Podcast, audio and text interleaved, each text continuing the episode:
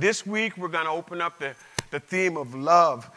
Man, it's love is a vast subject, and so it took me a while to, to compact it down to, to one 30 minute message, but uh, I believe the Lord has given me a good word for you today. I'm a fan of 80s music. Maybe it's because I'm a boomer, but I think 80s and the music of the 80s and 90s are like amazing, right? In 1985, at the top of the charts, there was a song sung by Huey Lewis and the News called The Power of Love. You know that song? Feel the power of love. You know what I'm talking about? Listen to the lyrics of this song. The power of love is a curious thing. Makes a one man weep and another man sing. Change a hawk into a little white dove, more than a feeling. That's the power of love. First time you feel it, it might make you sad. The next time you feel it, it might make you mad. But you'll be glad, baby, when you found that the power of love makes the world go round. You don't need money, don't need fame, don't need no credit card to ride this train. It's strong and it's sudden and it's cruel sometimes, but it might just save your life. That's the power of love. That's the power of love. I believe that love is the most powerful force ever known to man. I believe the apostle Paul talks about it in 1 Corinthians chapter 13 when he says in essence that when the dust settles and everything else is said and done and everything else that matters is gone, three things will remain. Faith, hope, and love. These three things exist. He said, but the greatest of these is love.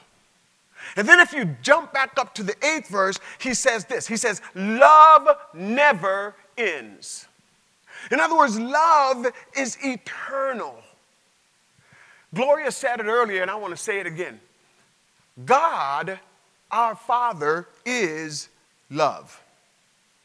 That's what John tells us, the Apostle John tells us in 1 John chapter 4, verse 16. God is love. God is eternal.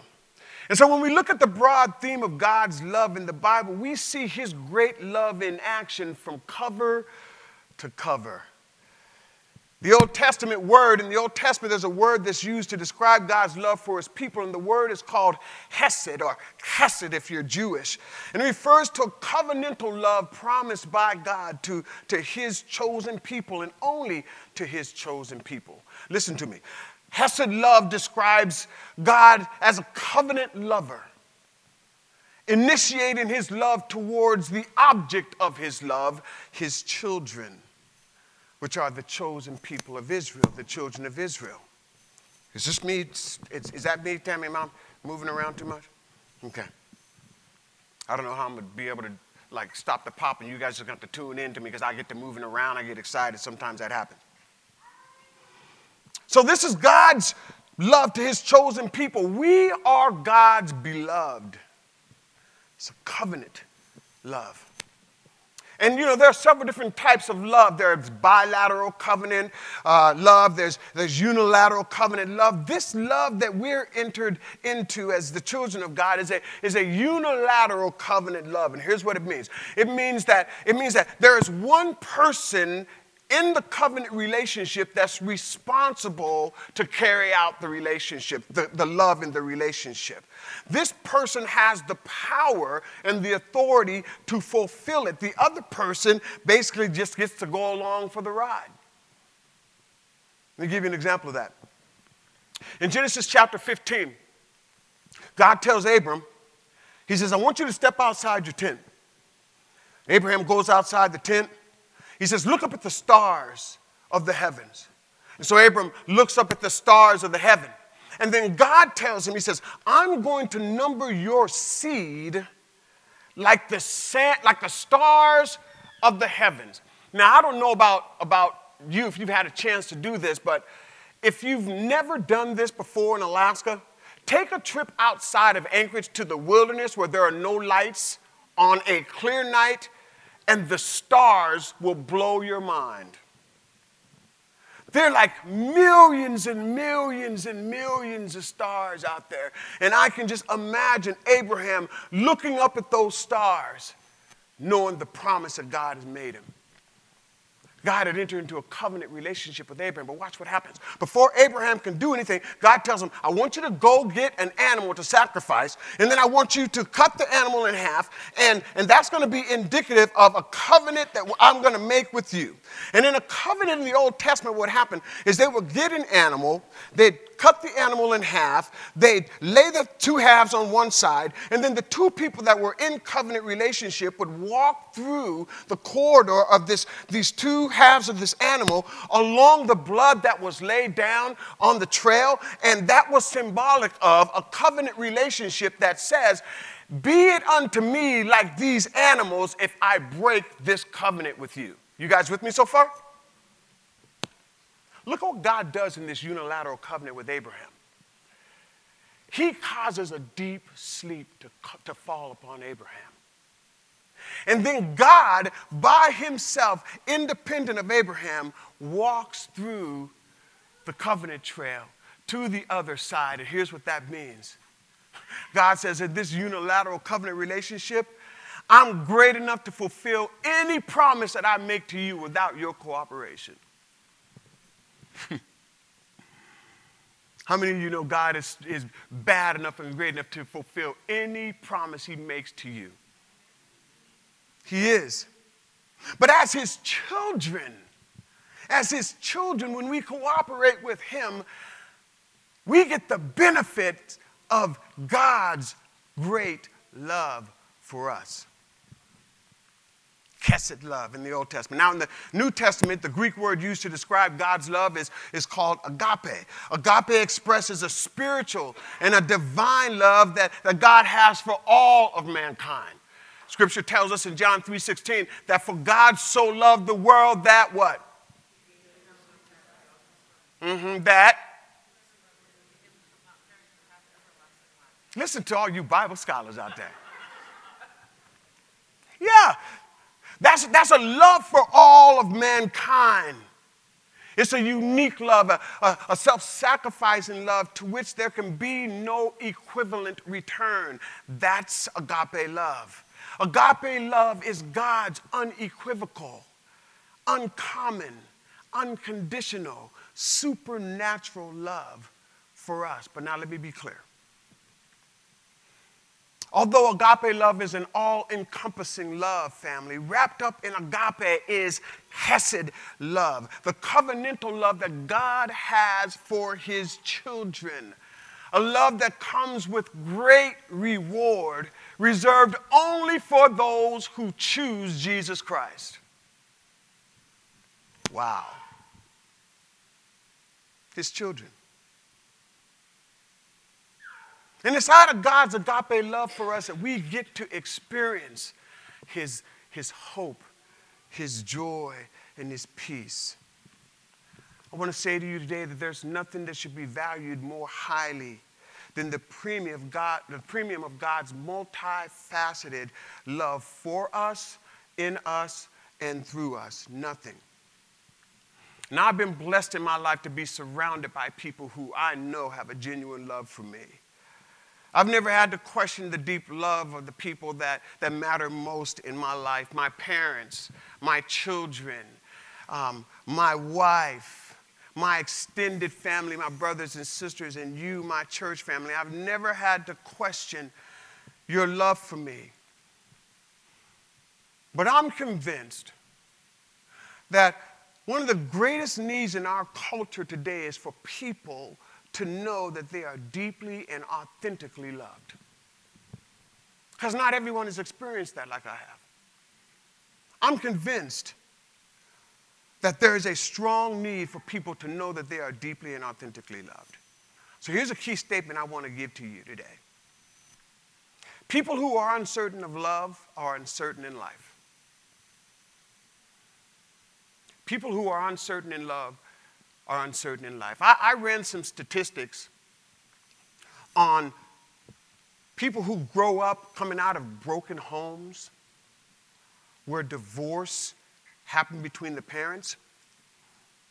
And did you know that a person that comes out of a broken home is nine times more likely to commit a major crime than a person that comes out of a stable, loving, healthy, wholesome environment where they are certain of the love that they are given by their family and their, fa- and their parents? People who are uncertain of love are uncertain in life. When people are unsure that they're loved, it affects every part of their life professionally, relationally, spiritually. The uncertainty of love affects every single area of our lives. People who are uncertain of love do destructive, crazy things, don't they? Think about it. You've seen it.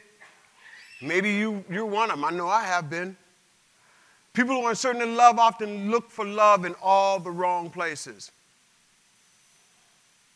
And then, if you're a strong personality and you've been starving for affection, if you're not careful, what will happen in your strong personality, you begin manipulating relationships to get your way and to get what you want.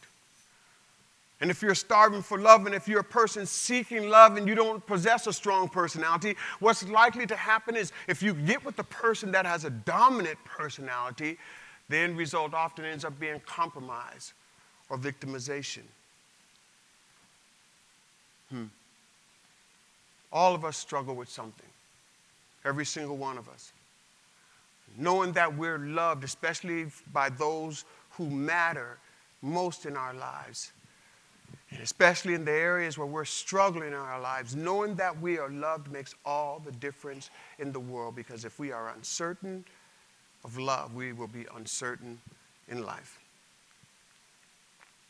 So here's an inherent problem Human love is imperfect, isn't it?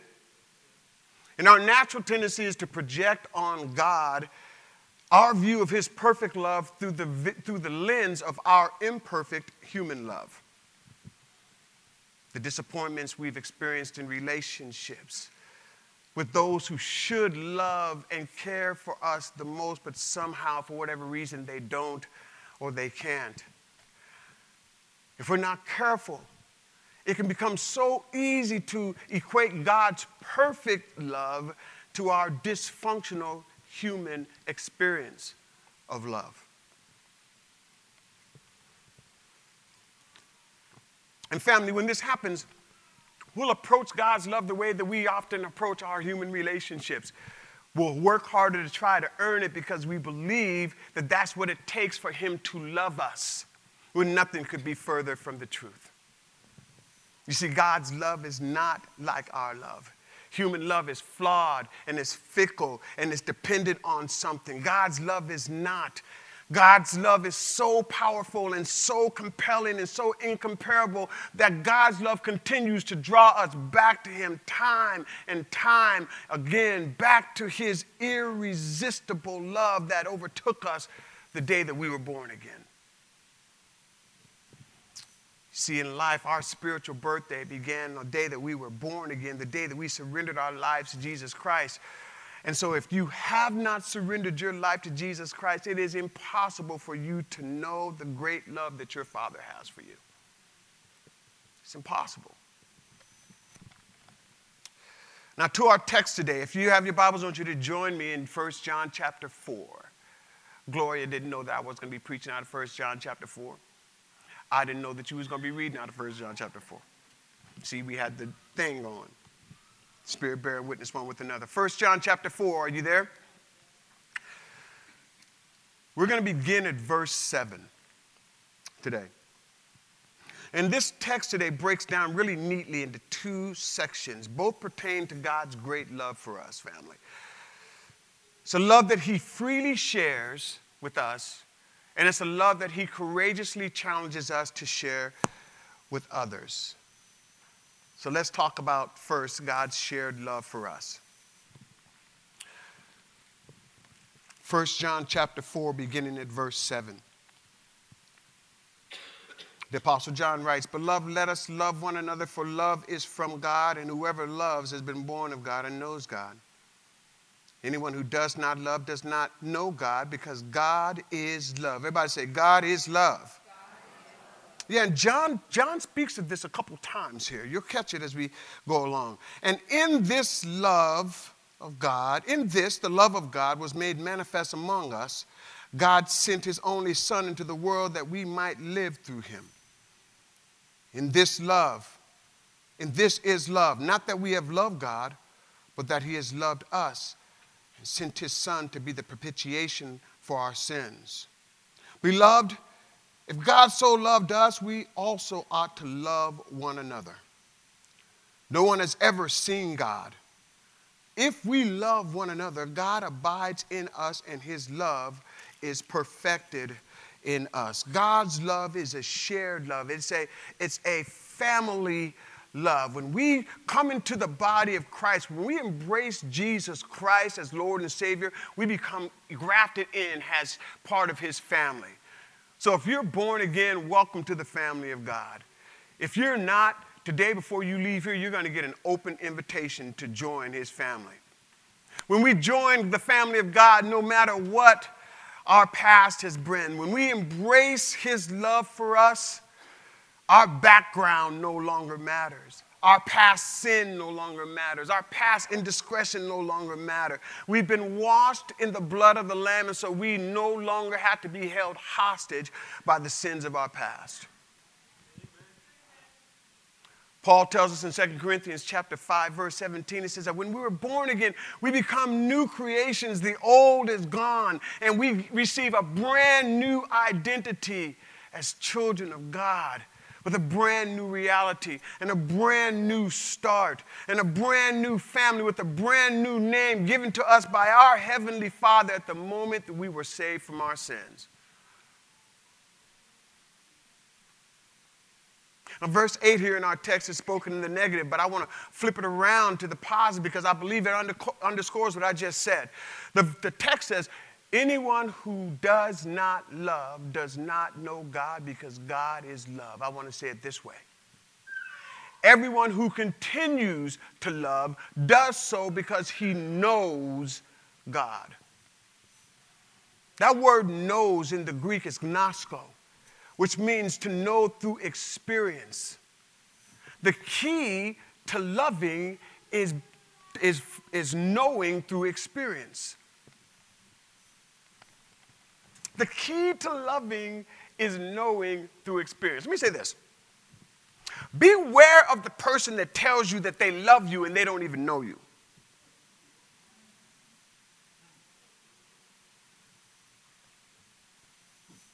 Hmm.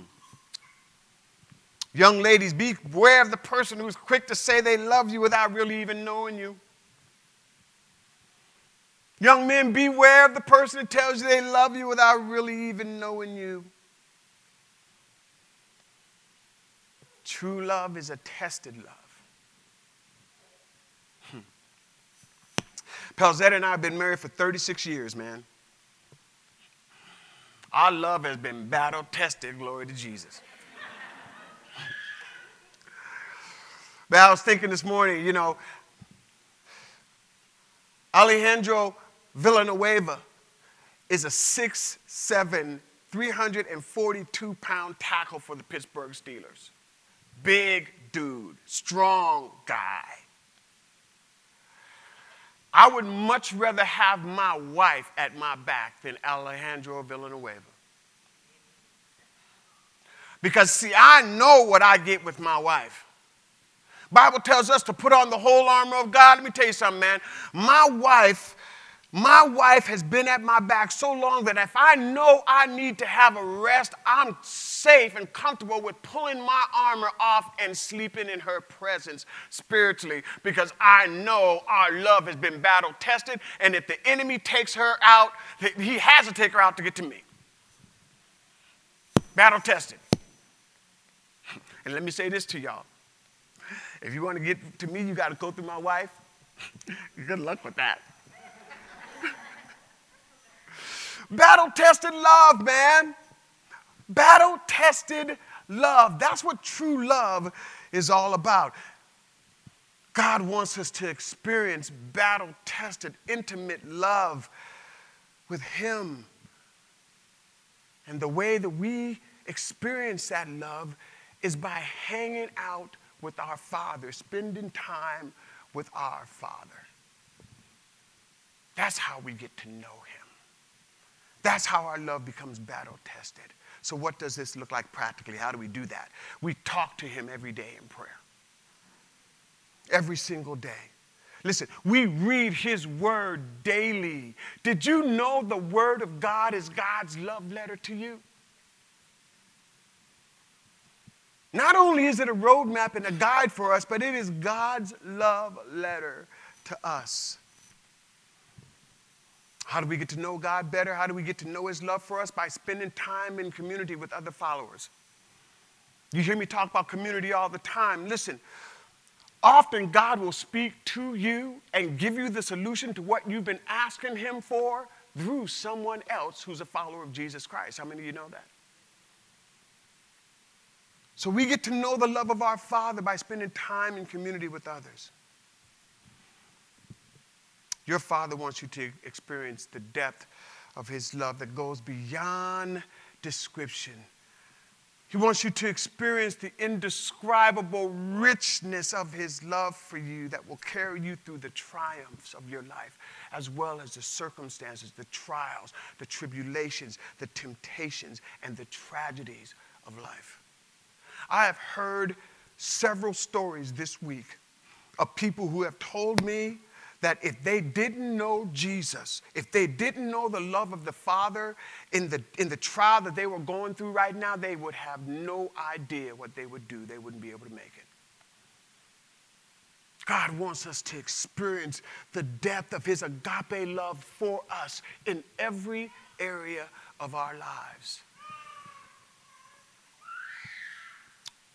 It's our right, it's our covenant right as part of his family. It's a family love, it's an active love. Verse 9 and 10 says, It was manifested among us. It was manifested among us in the person of Jesus Christ, who took on human flesh, came into this world, lived a perfectly sinless life. It was initiated by God to us. Listen, don't get it twisted, man. We were, we were lost in our sin with no hope for redemption, eternally separated from God. We couldn't save ourselves. The Apostle Paul writes about that in Ephesians chapter 2. He says, We were without God and without hope in this world. God's love, his redemptive love for us, was initiated by him and it was enormously expensive. The word propitiation in this text simply means satisfaction for, for payment. Satisfaction for payment. It's a ransom for our sins. Jesus Christ gave his life for us. He came to, he came to this earth to die, to give his life for us so that we could enjoy eternal life. It was enormously expensive. It cost God everything. Listen to me, real love is going to always cost you something. It's not cheap. It's not cheap, it's going to cost you something. And wherever love is not sacrificial, it's not authentic. God's love is a maturing love. Look at what verse 11 says. Verse 11 says, If God loves us, and that word really could, could and should say, since God loves us, we ought to love one another. The word ought here is an old English word that means to owe. Since God loves us now, we owe that same expression of love to one another. I'd say two leading indicators of spiritual maturity are these understanding who we are in Jesus Christ as our new identity, and then operating in obedience to God's command for us to love each other. Those are two spiritual markers of spiritual maturity. And so our command to love and our ability to carry it out is based on knowing our identity in Him. Hmm. And listen, our command to love is not based on our feelings. We don't get to love each other just because we, we feel good or we don't feel good. We don't get to not love someone when we don't feel like it. Amen? As a matter of fact, I'd say it this way I believe the times that we grow spiritually the most is when we step outside ourselves to love someone when we don't feel like it. Hmm. That's when we mature the most in our love for one another. Verse 12 points to this No one has ever seen God, but if we love one another, God abides in us and his love is perfected. Everybody say perfected. That word means mature. His love is matured in us as we love one another. This is a very clear statement. There's something here that's stated that's not clearly, it's stated clearly, but it's not stated. And here's what it is. Because it's true, no one has ever seen God at any time. But the reality is, we see Him all of the time as we demonstrate the love of Jesus Christ to one another and to the world. People can't see God, but they can see you. They can see me. You know, this is, I don't know what it is about the holiday season. Maybe it's the hustle and bustle. but this is so applicable. Listen, this is the best time of the year to know that you are a mature follower of Jesus Christ because people test your everlasting nerve this time of year, don't they?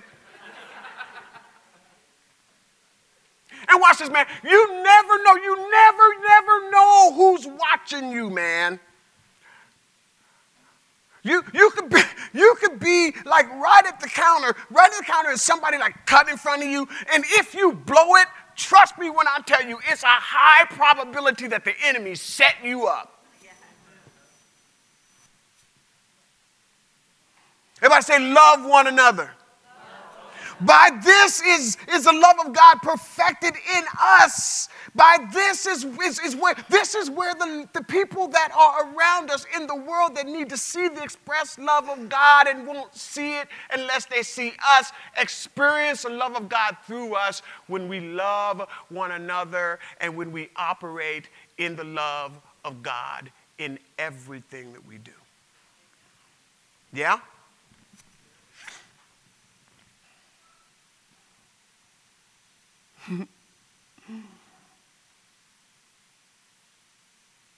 So, first, God's love is a shared love. It's a family love, it's active and it's maturing. Now, here's where we get the power to pull off the love of God. God's love is a courageous love. He gives us the power to love. Where does that power come from? Look at verse 13. By this we know that we abide in him and he in us because he has given us of his spirit. Our ability to love family is based on our ability to yield to, operate in the power and the authority of the Holy Spirit sent to dwell inside of us. How many of you got the Holy Spirit dwell, dwell on the inside of you? Mm-hmm.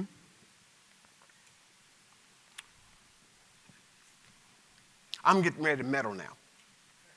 How many got the Holy Spirit inside of you like this? Raise your hand. Okay, listen to me. Listen to me. You can put your hand down. It is impossible for two people that love Jesus to hate each other.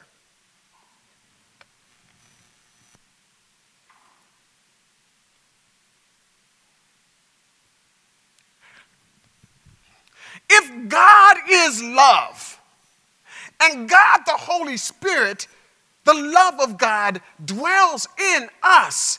If I am full of the Holy Spirit, I am full of the love of God. Where is the room for hatred in my life?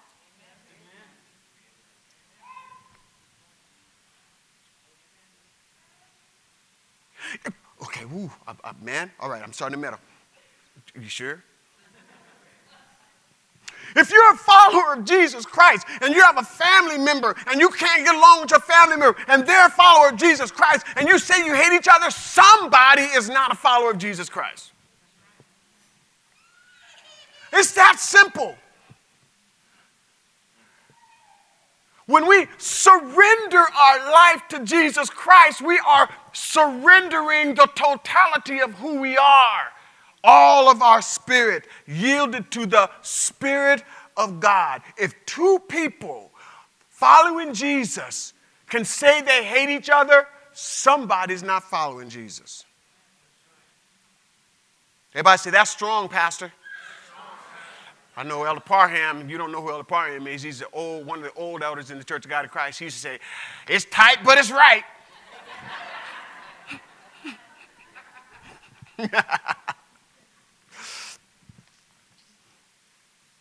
hmm. So, God, through the Holy Spirit, gives us the power to love. Then He gives us the motivation to love and the motivation to share the gospel of Jesus Christ. Look what verse 14 says. And I'm getting ready to wrap it up. Mitch, you can come up if you'd like. It says, We've seen and testified that the Father has sent the Son to be the Savior of the world. Courage, courageous love, courageous love, courageous love. The greatest way that we could ever love someone is by sharing the gospel of Jesus Christ with them. Our lives have been transformed because of our Father's great love for us. And so, the more we experience the love of Jesus Christ, the deeper the urgency should be in our hearts to share it with those who do not know Him. See, the good news of Jesus Christ is what Christmas is all about, man. I went and got my Christmas tree the other day. It's, man, it's nice, too. I go to Lowe's, they got some great Christmas trees.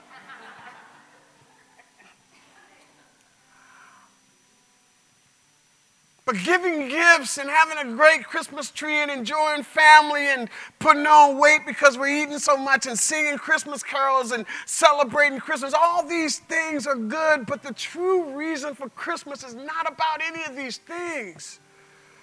Christmas is the celebration of the greatest gift ever given, Emmanuel.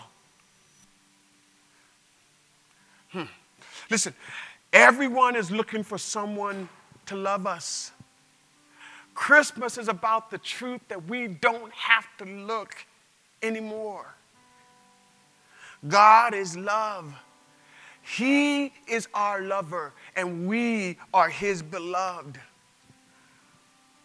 And so, the challenge that I want to set before you this week is stop looking to be loved and look for ways to be the expression of the lover who lives on the inside of you this week to someone who doesn't know the love of Jesus.